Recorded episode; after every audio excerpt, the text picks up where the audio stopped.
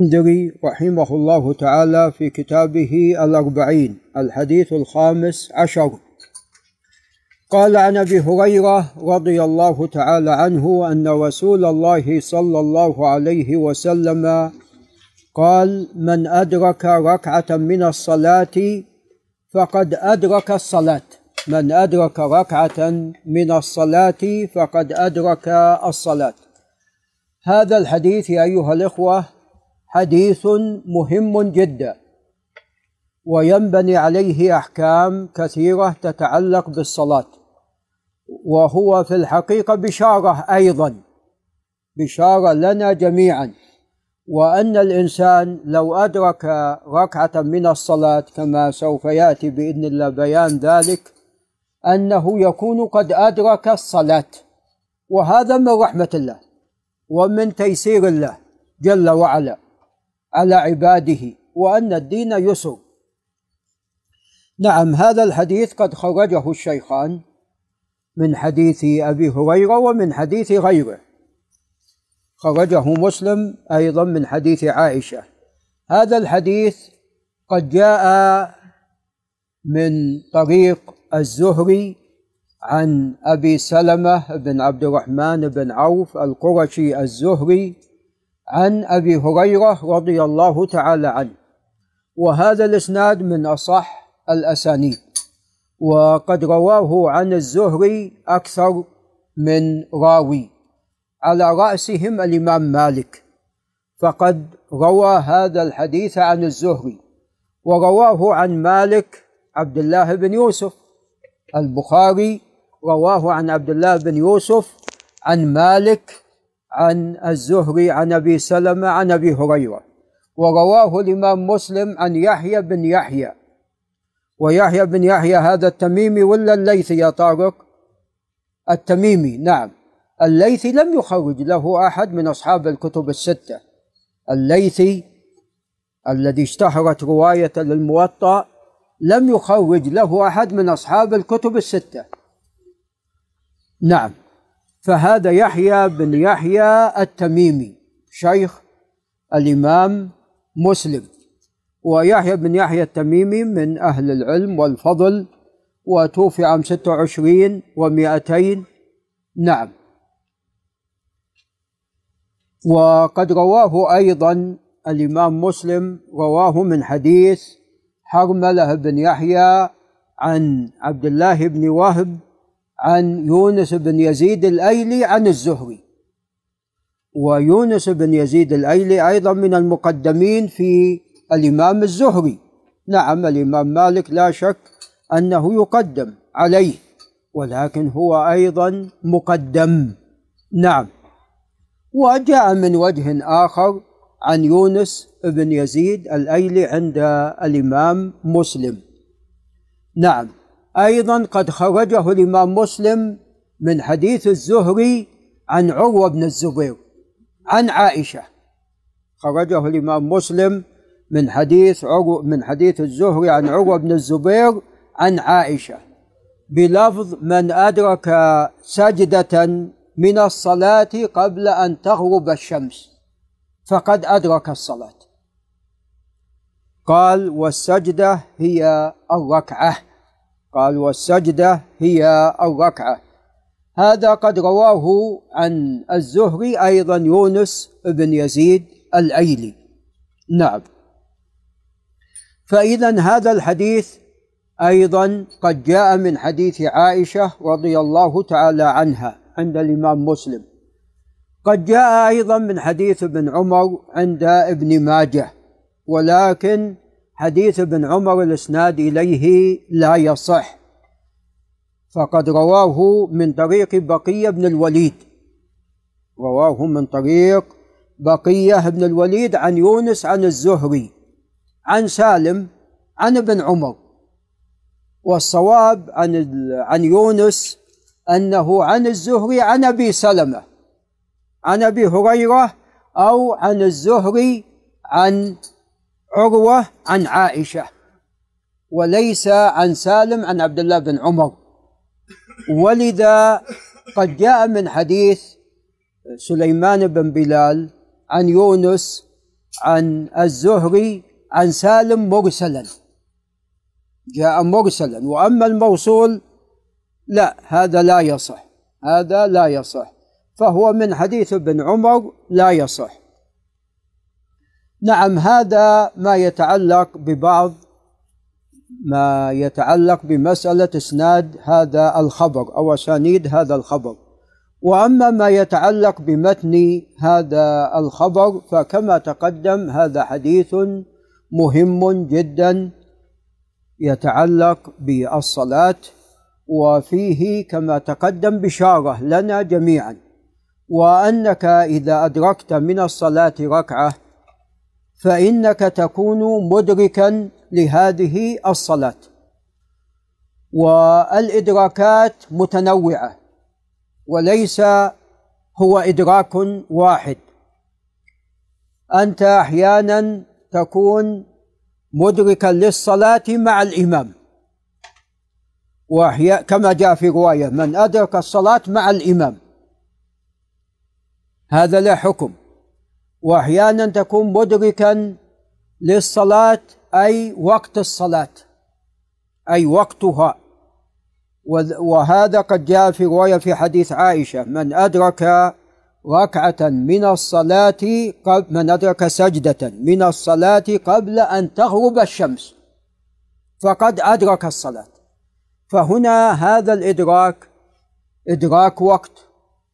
هذا الإدراك هنا إدراك وقت. نعم. أيضا قد تكون أنت مدركا لحكم الصلاة بإدراكك لركعة. كيف ذلك؟ انت جئت يوم الجمعة. لعل الشيخ محمد بن فهيدس هل ينتبه؟ انت جئت يوم الجمعة ووافقت الإمام في الركوع في الركعة الثانية. لعل أيضا بعد الشيخ سالم الكندي ينتبه وافقت الإمام في الركوع في الركعة الثانية ودخلت معه هنا ماذا تفعل؟ تضم إلى هذه الركعة ماذا؟ ركعة أخرى وتكون مدركا لأي شيء؟ للجمعة فأنت أدركت حكم الصلاة أنت في هذه الحالة أدركت حكم الصلاة عليكم السلام. وهذه أيضا مسألة في غاية من الأهمية. ولذا لو رفع الإمام من الركوع تكون هنا ماذا؟ صلاة الجمعة قد فاتتك فتصلي ظهرا.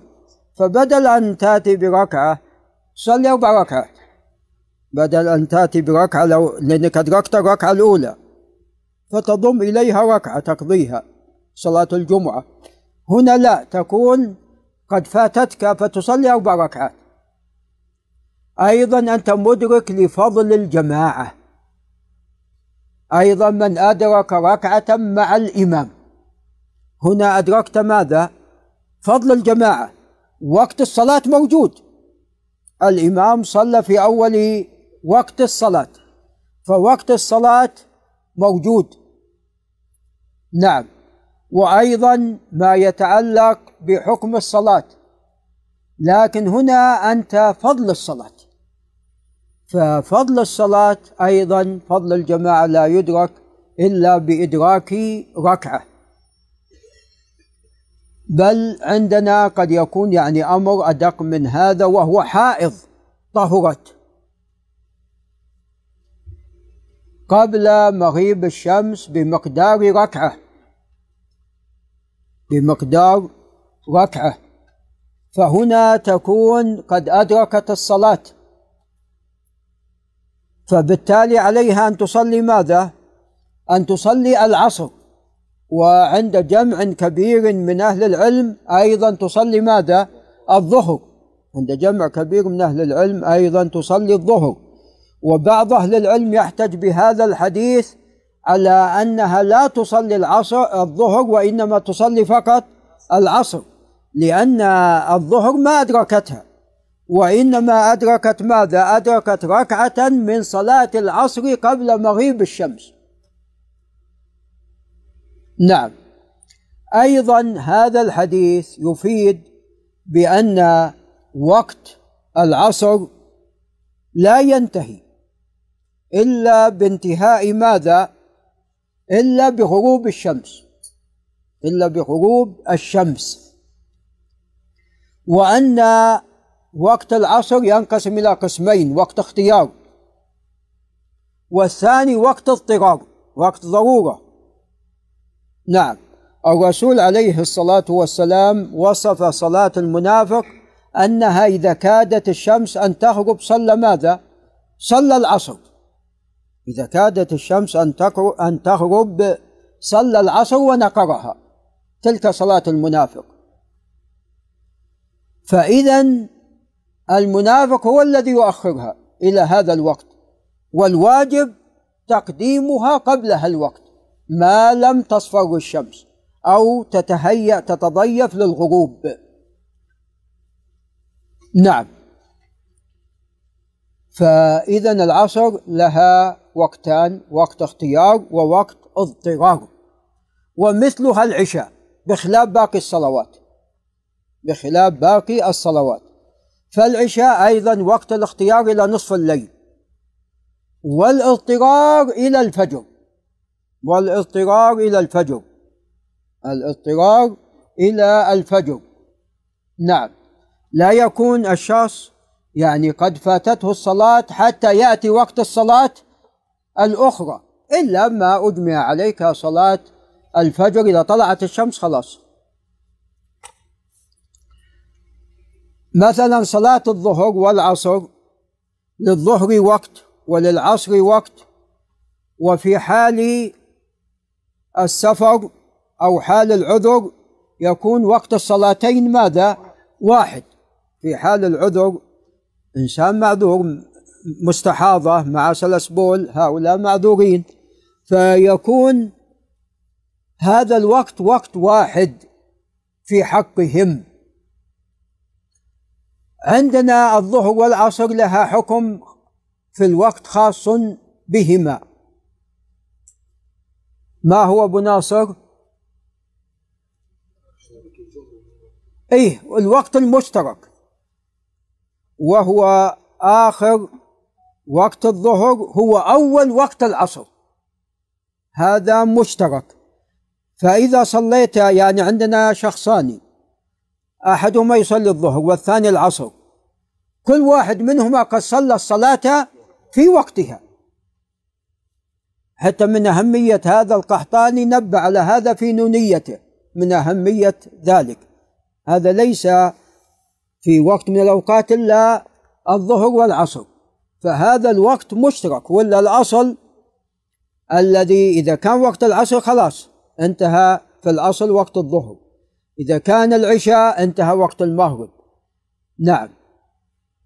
إذا كان وقت الظهر من باب أولى الفجر بطلوع الشمس من من حين يبدو حاجب الشمس. لكن بالنسبة للظهر والعصر عندنا هذا الوقت المشترك الذي هو آخر العصر. آخر عفوا الظهر وأول وقت العصر. هذا وقت مشترك يكون كل واحد منهما قد أدى الصلاة في وقتها. الذي يصلي الظهر أداه في وقتها وإن كان في الأخير. والذي يصلي العصر أداها في وقتها وإن كان يصلي نعم العصر في أولها. عندنا أيضا شخص أسلم. عندنا شخص أيضا أسلم. وأدرك من وقت أدرك من الوقت ركعة. فهذه الصلاة هنا في هذه الحالة ماذا؟ تجب عليه هذه الحالة في هذه الحالة الصلاة تجب عليه يعني لا يقال أنه لم يدرك شيء والآن أسلم. إذا عليه أن يصلي ما يأتي ما يستقبل من الصلوات كالمغرب. لا نقول قد أدرك هنا وقت العصر. شخص بلغ. بلغ وهو لم يصلي العصر. أنتم تعلمون أن الأحكام إنما قلم التكليف يجري على البالغ وافرض أنه لم ما كان يصلي. فهنا عندما بلغ وجبت عليه. إذا كان أدرك من الوقت ركعة فأكثر. إذا كان أدرك من الوقت ركعة فأكثر. نعم. لكن لو صلى نعم واحد عمره عشر سنوات لم يبلغ وصلى العصر مع الجماعة. ثم في منتصف العصر قد بلغ في منتصف العصر قد بلغ. فلا يقال أنه يجب عليه. بعض أهل العلم ترى يوجب عليه. بعض أهل العلم يوجب عليه. يقول لأن الصلاة التي أداها أداها وهي ماذا؟ لا تجب عليه. والآن الصلاة تجب عليه لكن الصواب لا. قد أدى الصلاة وقام بها بحمد الله فلا يكلف. هذا مثل لو أن صبيا صام وهو لم يبلغ وفي منتصف النهار بلغ فلا يقال يقضي هذا اليوم كما عند بعض أهل العلم. لا الصواب أن صيامه صحيح ويستمر في الصيام وبالتالي لا يقضي هذا اليوم. نعم. هذا فيما يتعلق بالإدراكات. إذا الإدراكات متعددة. نعم. إدراك وقت الصلاة إدراك حكم الصلاة إدراك فضل الصلاة. فالإدراكات متعددة وينبني عليها أحكام. فتلاحظون أن هذا الحديث يعتبر قاعدة من القواعد التي تتعلق بالصلاة. بقي مسألة الفوات. لعل أبو إبراهيم ينتبه. الفوات هو بعكس ذلك. نعم هو بعكس ذلك. يعني جاء والإمام قد رفع كما تقدم في يوم الجمعة من الركعة الأخيرة من الركوع في الركعة الأخيرة. هذا خلص فاتته. بلغ بمقدار أقل من ركعة من الوقت. هنا أيضا لا تجب ماذا؟ لا تجب عليه في هذه الحالة. جاء والإمام قد رفع من الركوع من الركعة الأخيرة. قد فاته فضل الجماعة. نعم نية نعم يكتب له على حسب نيته إنما الأعمال بالنيات. لكن ما يتعلق بإدراك الجماعة إنما يكون بإدراك ركعة. فهنا فضل الجماعة قد فاته في هذه الحالة. نعم أيضا عند في مسألة بعد دق من ذلك وهو لو أن إنسانا جاء وهو مسافر صلى خلف مقيم صلى خلف مقيم. وقد رفع من الركوع هذا المقيم من الركعة الأخيرة ودخل معه المسافر. ف والصلاة رباعية تقصر فهنا هل يقصر الصلاة في هذه الحالة لأنه صلى خلف المقيم؟ أو يقال أنه لا يقصر الصلاة بل عليه أن يتم الصلاة لأنه يعني قد صلى. نعم صلى مع المقيم وإن كان لم يدرك. نعم ركعة وإنما أدرك أقل من ركعة.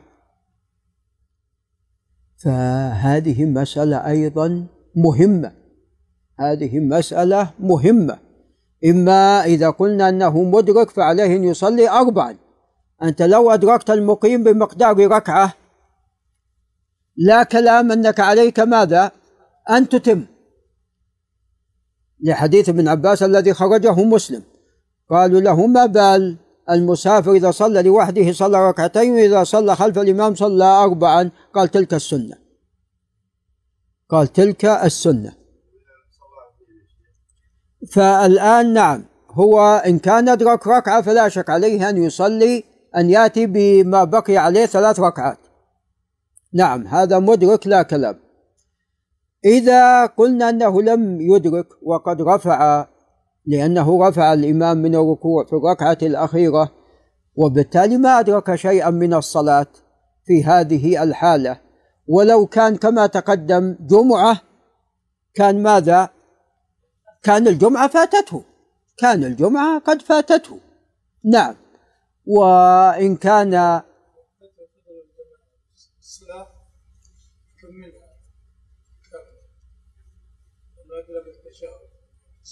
هو فضل جماعة قد فاتته.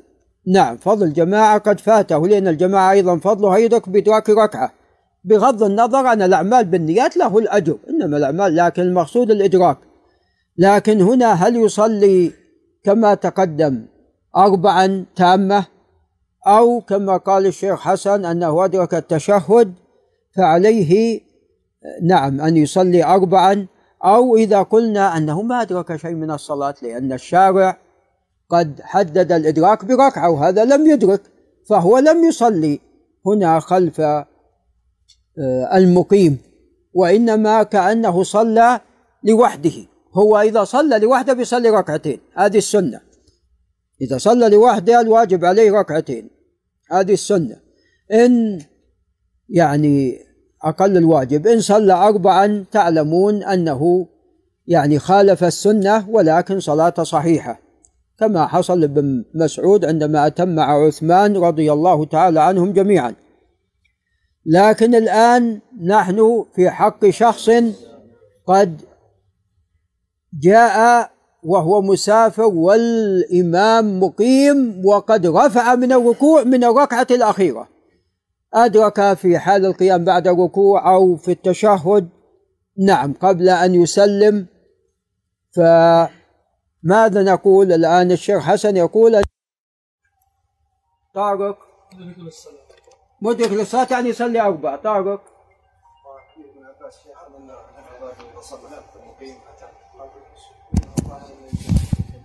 أنه يتم لأنه أدرك يعني شيئا.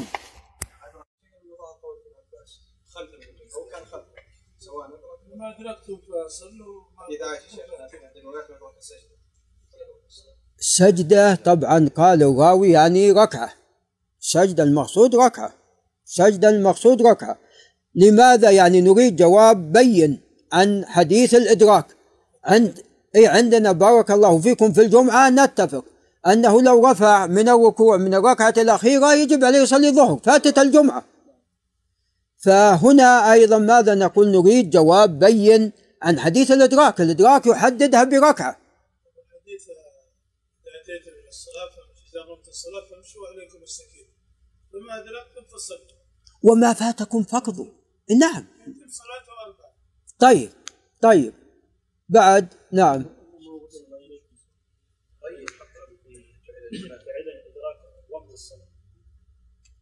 ماذا؟ بارك الله فيك إيه إيه اخر وقت الصلاه فات فضل الجماعه ولكن ادرك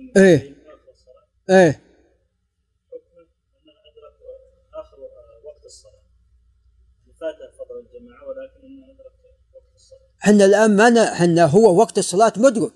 هو صلى الآن الإمام يصلي مثلا العصر في أول وقتها. وقت بقى له ساعتين ونصف على انتهائه.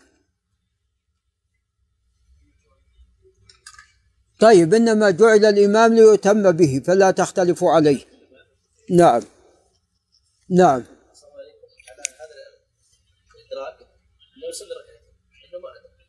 نعم. نعم. يصلي ركعتين لأنه لم يدرك بناء على حديث أبي هريرة وما كان في معنى. نعم يا شيخ مناهي.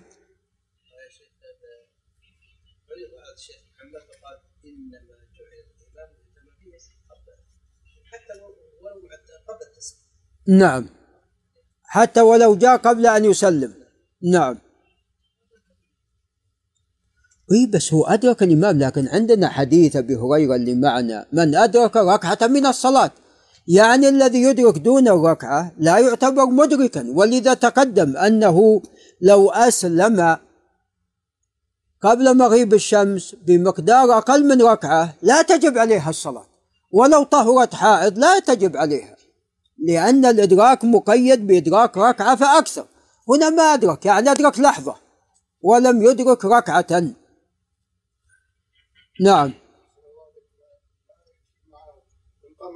مع الإمام حتى ينصرف الإمام ما انصرف من الصلاة؟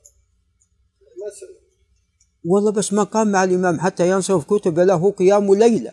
يعني هذا يفيد أنك تأتي مع الإمام من أول صلاته إلى آخرها. هذه يعني في مسألة أخرى. أحسن إليكم ذكرتم الإدراكات متنوعة. نعم. نوع فضل الجماعة فاتت. بإدراك الصلاة. فيتم الأصل الصلاة أنها كاملة للمقيم. وهو مسافر. يلزمه ان يتم لأنه إذا صلى المسافر خلف المقيم يتم لأن الصلاة صلاة المقيم ليس صلاة المسافر. فالإمام هو المقيم هو الأصل. جميل. طيب طارق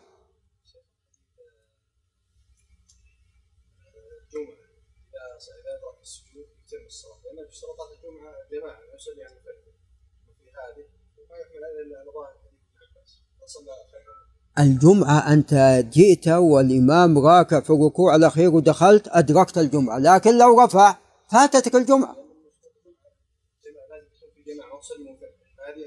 صحيح لكن هنا ما شو اللي جعلك تصلي أربع لأن الركوع قد فاتك. من آخر ركعة ما أدركت ركعة.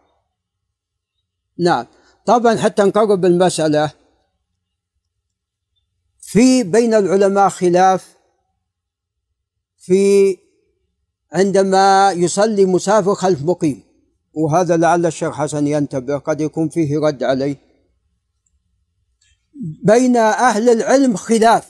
يعني الآن الصلاة مختلفة. أنت المسافر قاعد تصلي صلاة والمقيم يصلي صلاة أخرى وأنت فقط اقتديت به في الظاهر. أنت الآن مثل جابر بن عبد الله رضي مثل معاذ بن جبل رضي الله عنهما رضي الله عفوا عنه معاذ تعلمون كان يصلي مع الرسول عليه الصلاة والسلام العشاء وهي في حقه فريضة. ويصلي إماما بقومه وهي في حقه نافلة وهم فريضة. فالآن أنت تصلي أنت مسافر ومثلا الشيخ حسن مقيم وطارق مسافر والصلاة اختلفت. فهل يجب عليك الإتمام أو لا يجب. حل خلاف والشيخ محمد بن عثيمين تردد في هذه ولا لا أبو ناصر؟ نعم هذه هذه المسألة فيها خلاف بين أهل العلم. هذا يعني القول الآخر أن بناء على أن ما أدرك شيئا بناء على أنه لم يدرك شيئا. لأن الإدراك إنما يكون بركعة فأكثر. نعم.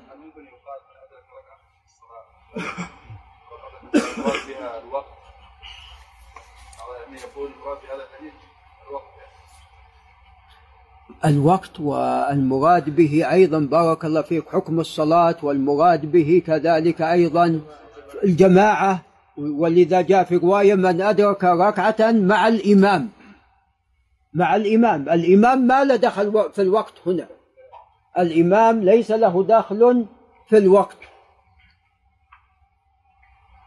نعم. شيخ ما قلنا حسب الجماعة. إذا كان مع الجماعة الأولى فيتم بأجر السبعة وعشرين. أما كان مع جماعة ثانية أو غيره فيقصر لأنه مسافر كان مع جماعة فتردد بس هالجماعات بارك الله فيك اللي يصلي بهم مقيم ولا غير مقيم؟ المسألة مو مسألة السبع وعشرين درجة. هنا المسألة مسألة بارك الله فيك. نعم هل يتم الصلاة ولا يصليها مقصورة؟ فالمسألة تتعلق بالإمام اللي يصلي لو حتى كان هو الجماعة العاشرة. هل هذا الإمام الآن مقيم وهو مسافر؟ وقد جاء والإمام رفع من الركوع من الركعة الأخيرة. أحسن الله إليك يا شيخ. نعم. إنما جعل الإمام ليؤتم نعم. نعم. فلا بد أن يتم الصلاة طيب. نعم. إن شاء الله قال وله وجهه. هذا القول قال يعني ما لم يجزم به. نعم.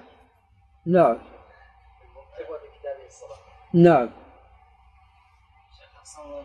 إذا أدرك مع الإمام كان مقيم من بداية الصلاة. فيتم هذا ما. هذا ما ك... لا كلام فيه عليه أن يتم نعم. لكن يا شيخ لو ما أدرك ركعة يحق له أنه يخالف النية. وهذا زي ما ذكرت في حديث معاذ رضي الله عنه أنه تختلف النية. إذا اختلفت النية مع مع أن النية شرط كذلك حتى لو اختلفت كيفية الصلاة. ما تفهم؟ والله هو نعم لا شك يعني يعني لا تختلف على الإمام. هذا فيما أنت تتوافق مع الإمام. لأن كما تقدم أنت لو كنت تصلي المغرب خلف من يصلي العشاء إذا قام للرابعة هل أنت بتقوم معه؟ لو قمت معه متعمدا عالما بطلت الصلاة. فأنت نعم لا تختلف على الإمام فيما تتفقان أنت وهو. نعم. ولذا أنت لو جئت وقد فاتتك ركعة من المغرب أو من صلاة رباعية وجلس الإمام في الركعة الثانية بالنسبة له وأنت الآن في الركعة الأولى لو قمت خالفت الإمام ولا ما خالفته خالفت عليك أن تجلس للتشهد. عليك أن تجلس للتشهد. متابعة لمن؟ للإمام. لكن إذا كنت أنت تختلف معه أنت تصلي مغرب وهو يصلي عشاء مثلا أو أفرض واحد نام ولا جلس إلا الظهر فاتته الفجر مثلا ودخل والإمام يصلي الظهر. فجزما إذا صلى ركعتين يجب عليه ماذا؟ يجلس وجوبا. نعم يجب عليه أن يجلس في هذه الحالة. فقد يجاب عن حديث إنما جعل الإمام ليؤتم به فلا تختلف عليه قد يجاب بذلك. ذكر الله إليك نعم. من الأفعال الظاهرة فلا تختلفوا عليه. نعم. لأنه فسرها في الحديث فإذا ركع فاركع وإذا كبر فكبر. نعم. فسرت بالأعمال الظاهرة أما الباطنة خلاف الحنفية يجوز الاختلاف و... قرأت في بعض الشروط والله كما تفضلتم يا دكتور عبد الرحمن لكن حتى في الأفعال الظاهرة إذا كان كما تقدم أنت تصلي صلاة والإمام يصلي صلاة أخرى فإذا كنت أنت لا تتفق معه في في أصل الصلاة فأنت لا لا يجوز لك أن تتابع وإنما تجلس. تجلس إما أن تتشهد وتسلم كمثلا صلاة المغرب والعشاء كما يقول بعض أهل العلم ثم تكبر وتلحق بالإمام صلاة العشاء بماذا؟ بركعة.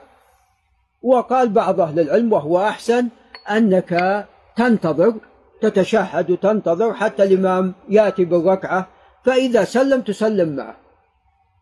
ولا يجوز لك أن تتابعه. نعم. شيخ الآن في قضية لما جعل الإمام ليتم به. الآن انفصل الإمام. فأنا لا أخالف في معنى. إذا كان أنا أريد أن يقول أنا يتم. قول الثاني الشيخ ينفصل الآن الإمام؟ نعم. تابع في مكان قبل الانفصال. لا ينفصل هذا ما يدعم حديث أبو أنت بارك الله فيك. يعني لو أن الإمام أنت جيت في الركعة الأولى بالنسبة لك والإمام في الرابعة وقد سهى الإمام وسجد للسهو فأنت تتابعه في هذا السهو.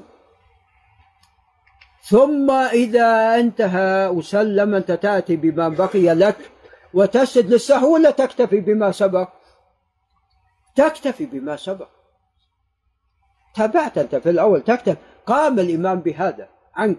ولذا لو تركت واجبا لو تركت واجبا أنت خلف الإمام غير ما لو تترك واجب وأنت لست خلف الإمام.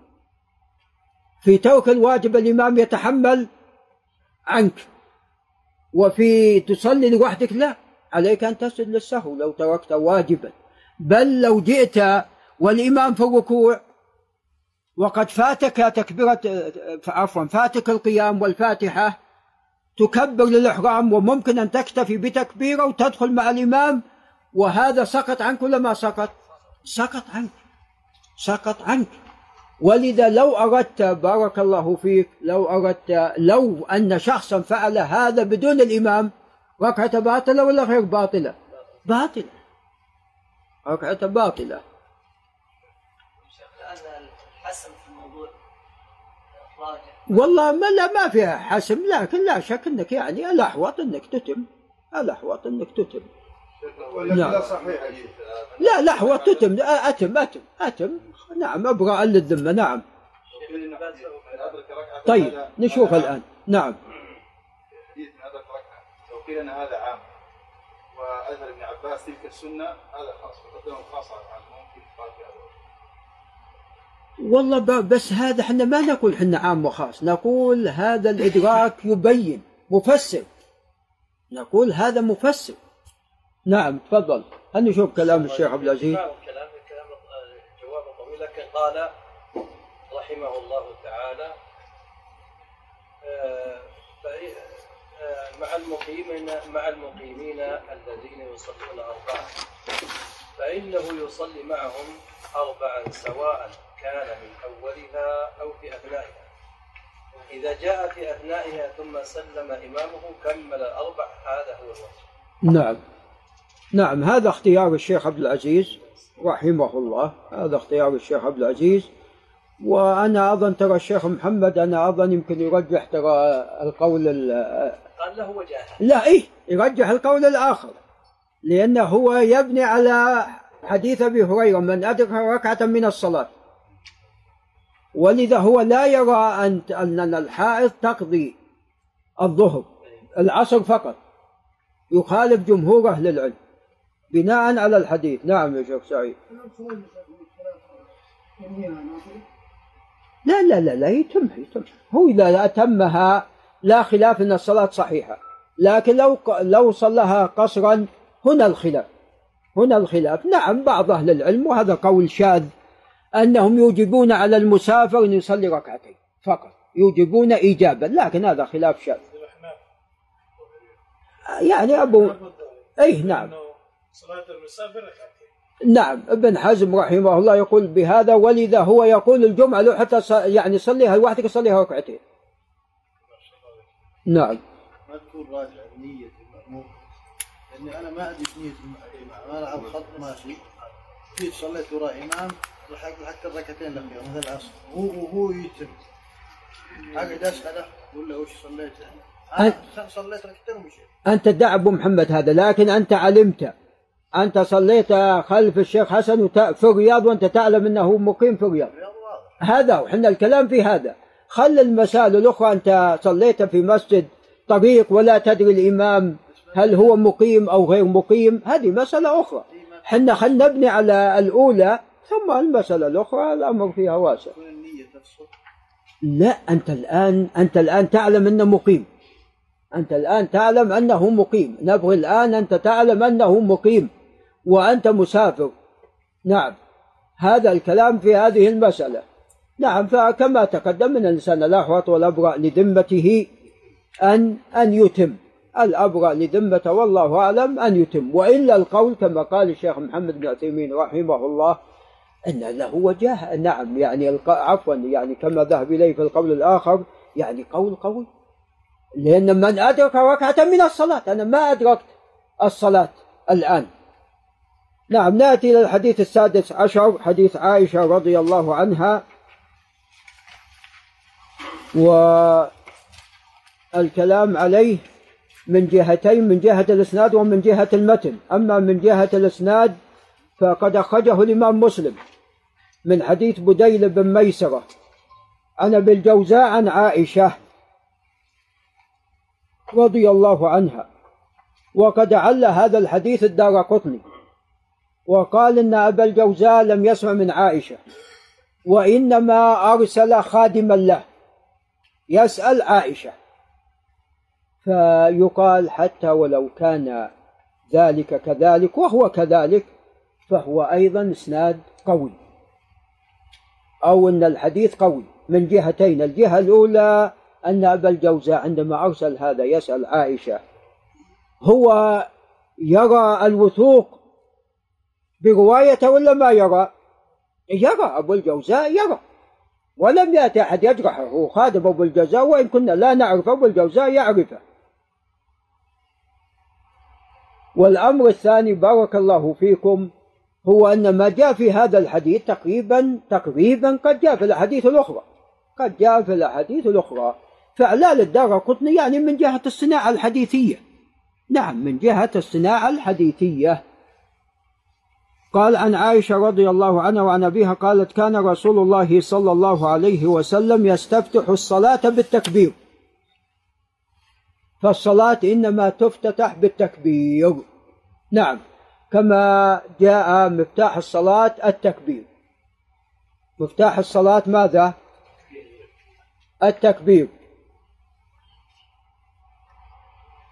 وتحريمها؟ تحليلها. نعم. نعم مفتاح مفتاح الصلاة الطهور. وتحريمها التكبير. وتحليلها التسليم. نعم.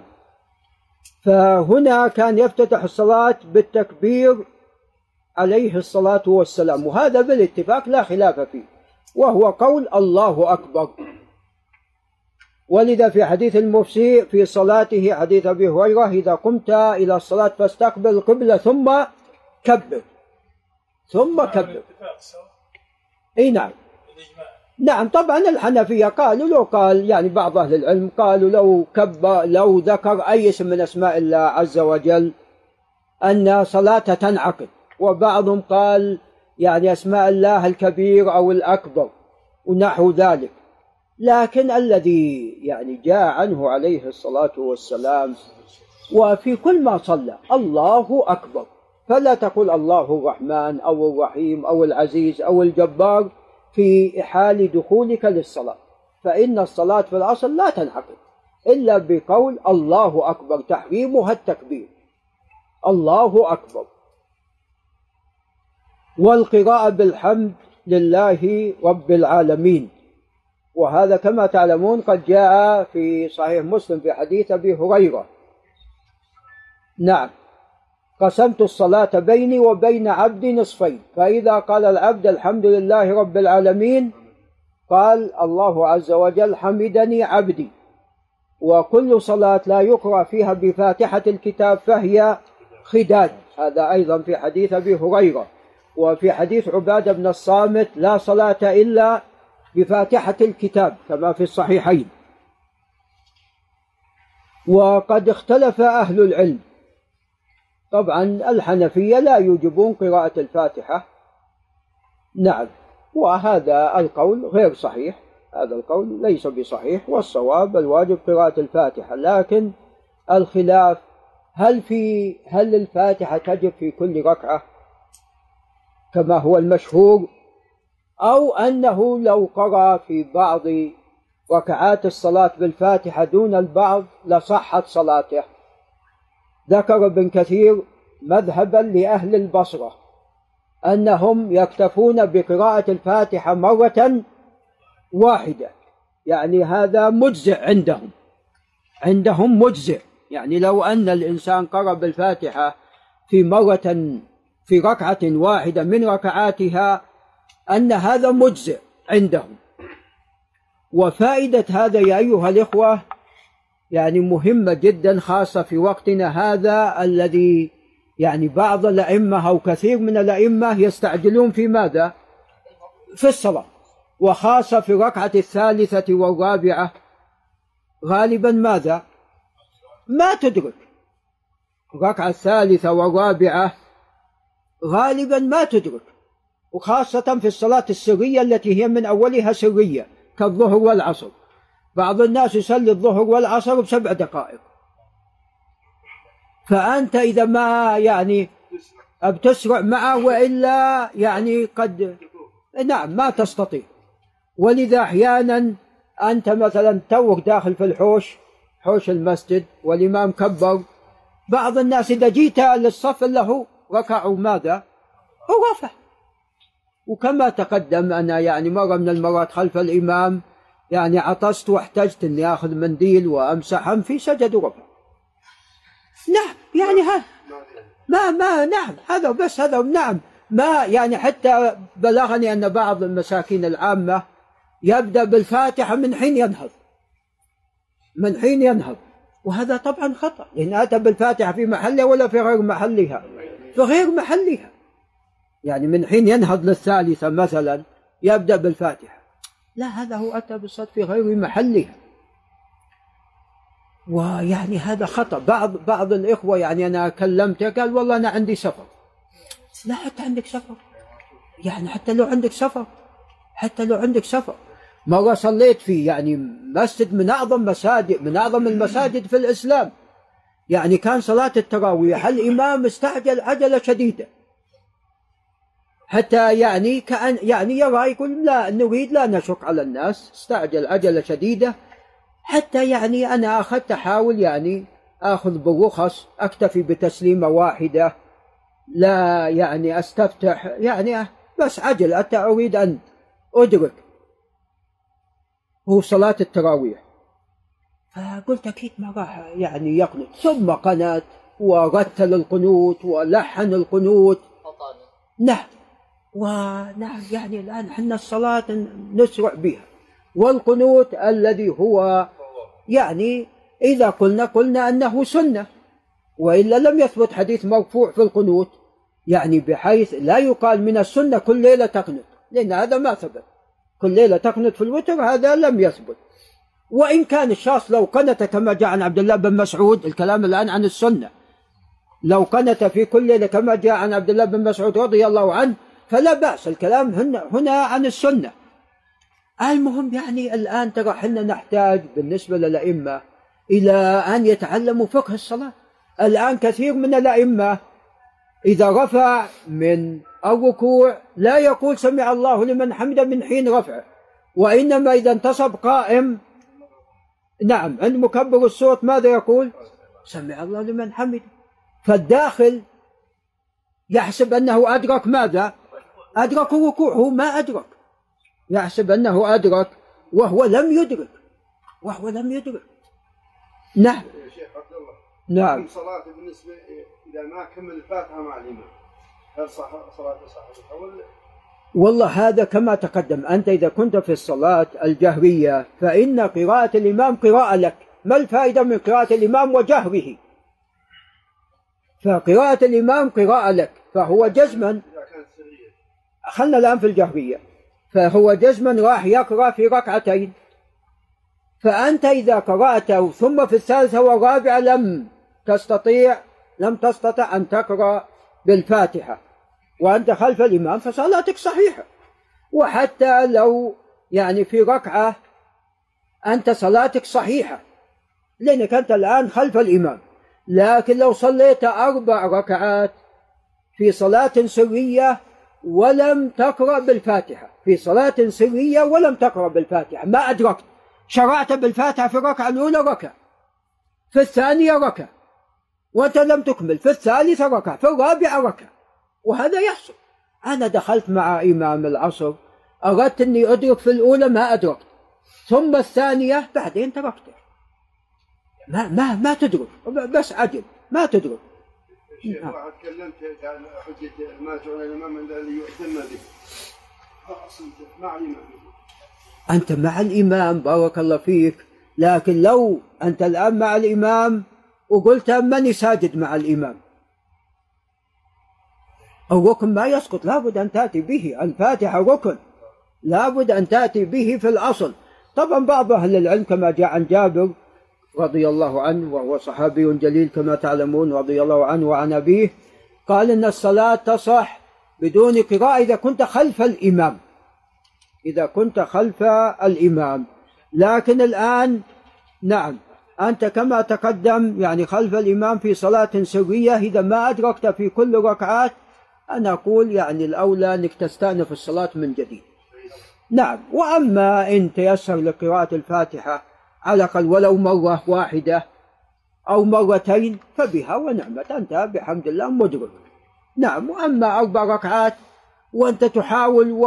وطبعا التقصير يعني لا يعني هو مستعجل.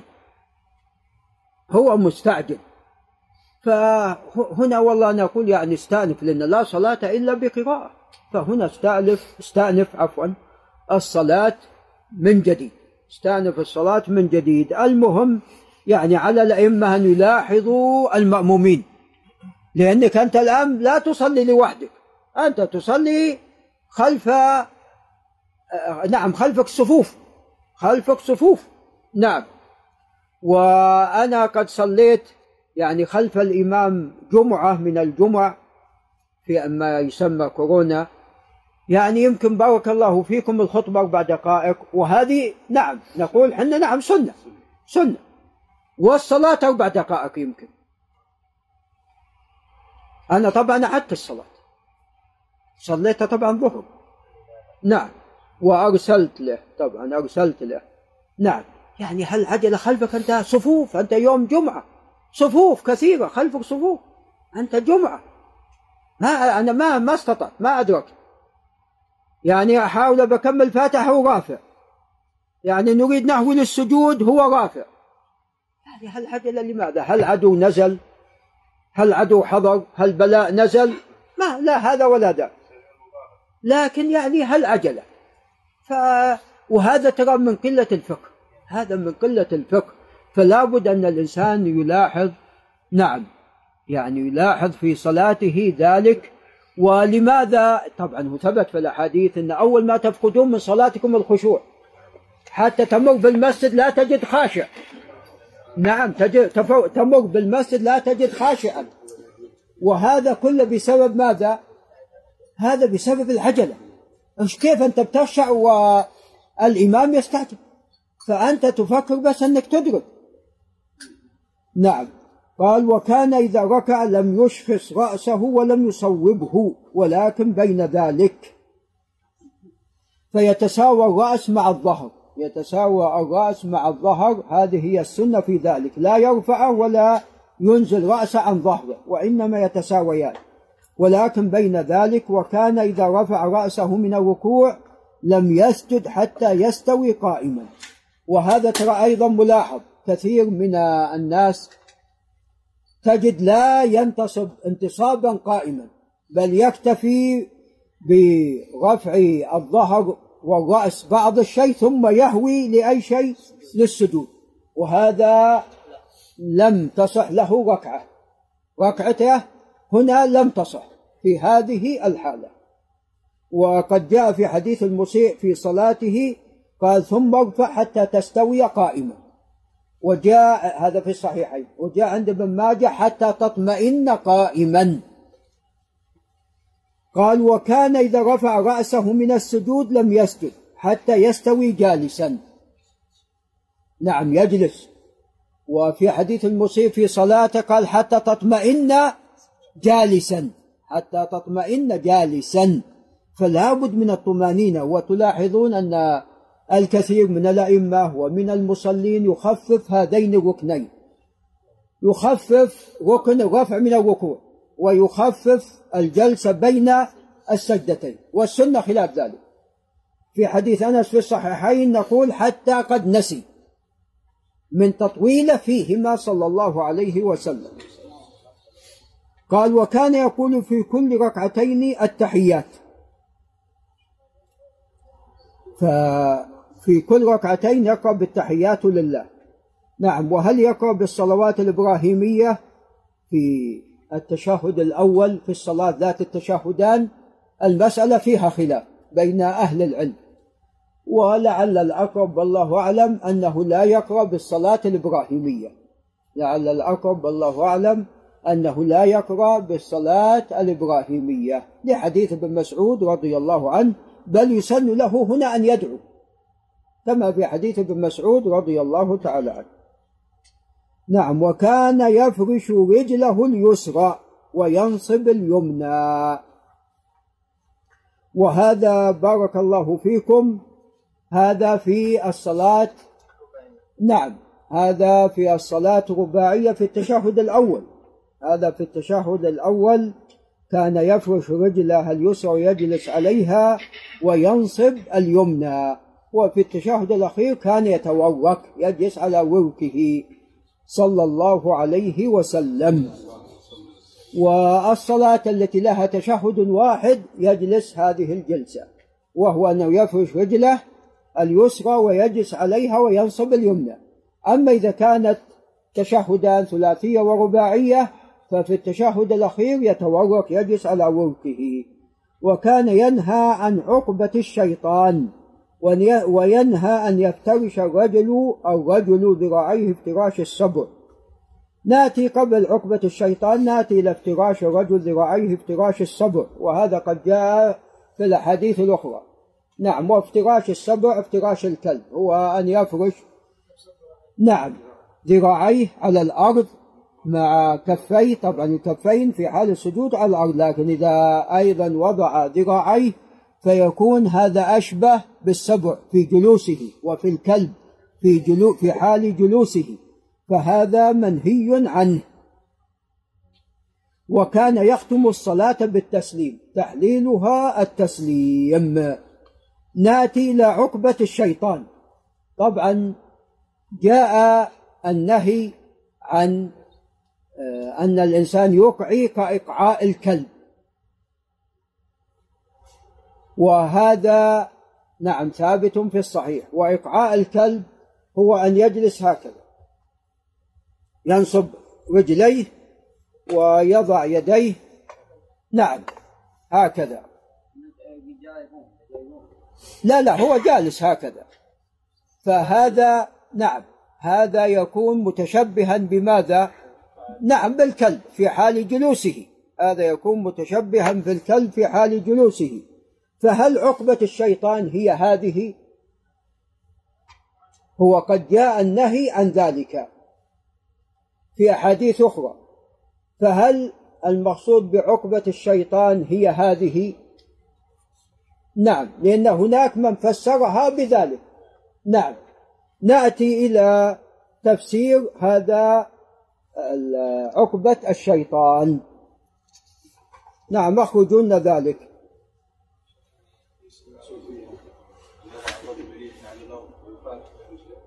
هو هو هذا هذا إقعاء الكلب.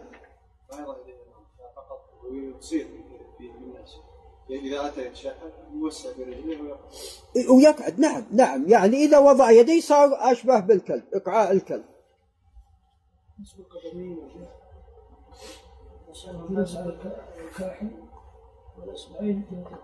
لا هو نصب القدمين الجلوس على أعقاب القدمين. هذه سنة. الجلوس هذا جاء في حديث ابن عباس في الصحيح في مسلم. هذه سنة. نصب القدمين والجلوس على الأعقاب. هذه سنة. نعم. هذا الإقعاء المسنون. أي نعم أعطنا كلام بن باز شيخ عبد العزيز الله يرحمه. هذا هذا يعني إقعاء الكلب. نعم أحسنت هذا هو فسرت بهذا. هذا إقعاء الكلب. هذا إقعاء الكلب. فسرت بهذا. نعم للخطابي. نعم فسرت بهذا. بناء على أن هذا جاء في أحاديث أخرى. بناء على أن هذا قد جاء في أحاديث أخرى. والإقعاء المسنون. الإقعاء المسنون كما تقدم ينصب القدمين.